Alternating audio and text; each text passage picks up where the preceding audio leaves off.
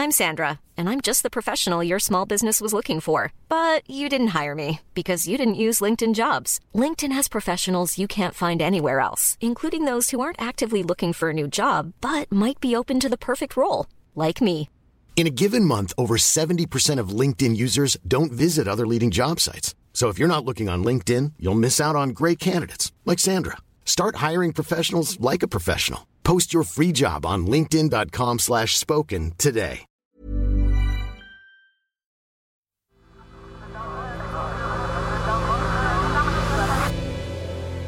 The Sensemaker. Hi, I'm Claudia, and this is The Sensemaker from Tortoise. One story every day to make sense of the world. To find out more about Tortoise and how to become a member, take a look at the episode description. Today, a curry, a bottle of beer, and a big political gamble.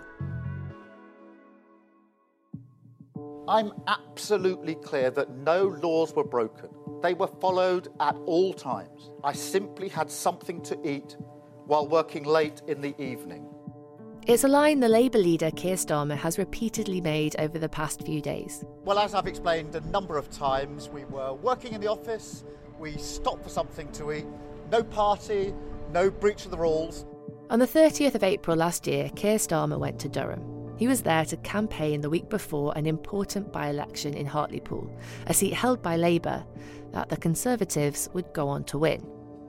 At around 10 pm, a takeaway was delivered from the Spice Lounge Curry House to the Durham Miners Hall where Keir Starmer had been working all day. The next day, a video was posted on social media showing Keir Starmer sipping a bottle of beer.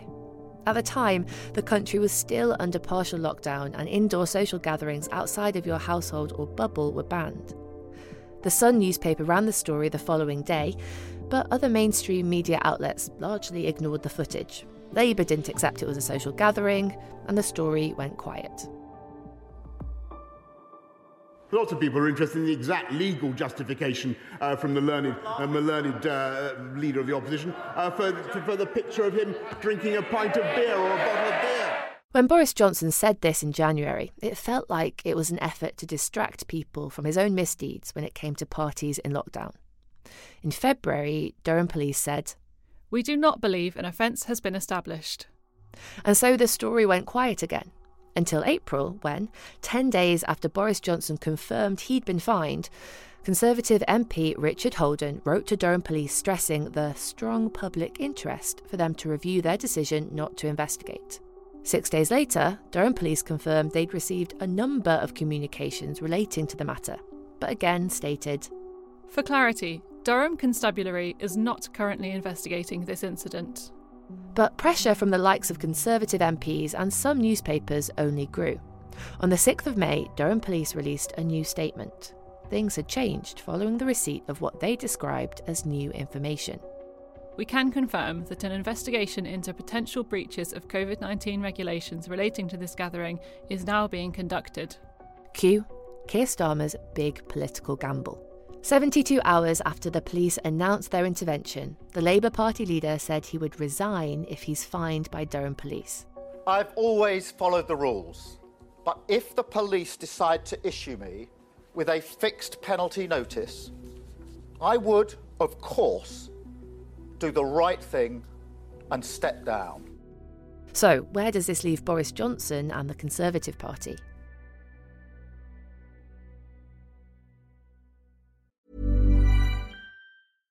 Hey, I'm Ryan Reynolds. At Mint Mobile, we like to do the opposite of what Big Wireless does. They charge you a lot, we charge you a little. So naturally, when they announced they'd be raising their prices due to inflation, we decided to deflate our prices due to not hating you.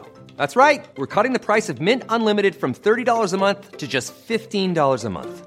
Give it a try at mintmobile.com slash switch. $45 upfront for three months plus taxes and fees. Promo rate for new customers for limited time. Unlimited more than 40 gigabytes per month. Slows. Full terms at mintmobile.com.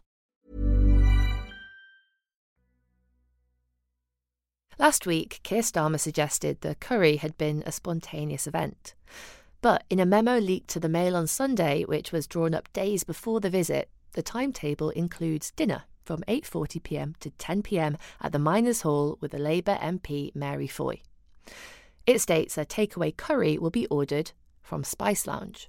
The devil's in the detail, claim the Labour leader's critics. This leaked document, marked confidential and seen by the Mail on Sunday, suggests the gathering was pre planned, with a note to arrange a takeaway from local curry house Spice Lounge with local MP Mary Foy. Keir Starmer's critics claim his memo shows the curry was pre-arranged and therefore no different from the Number 10 Partygate events.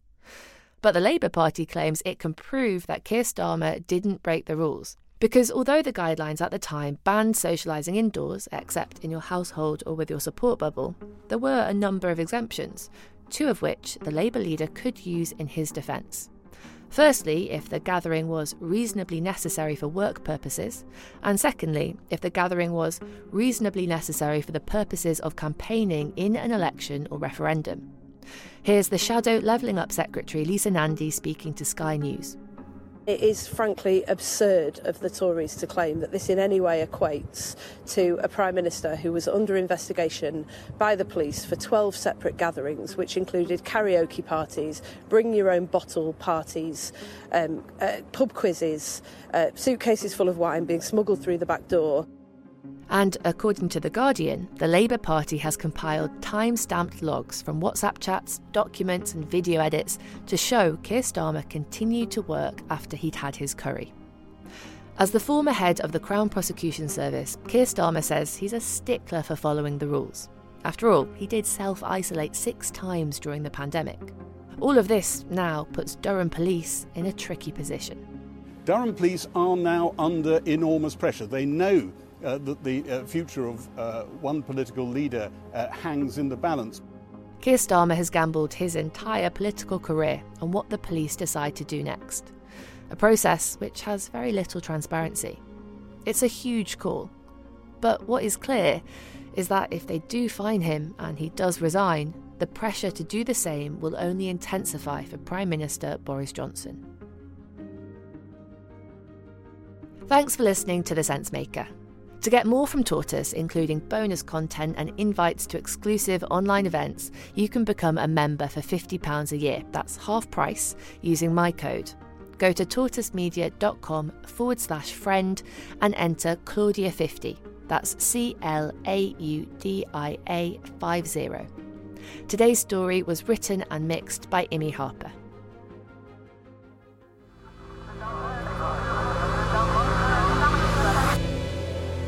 The Sensemaker.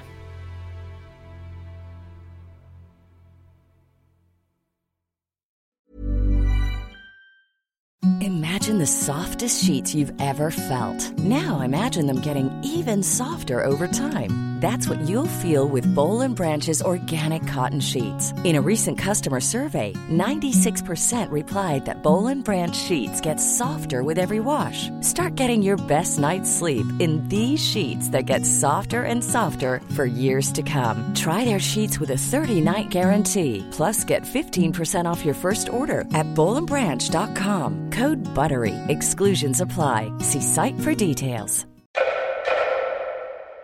Tortoise News is where we make sense of the world, and over the next few weeks, it's the home of Tortoise's election coverage. Between now and polling day, you'll get special live episodes of the news meeting from across the country.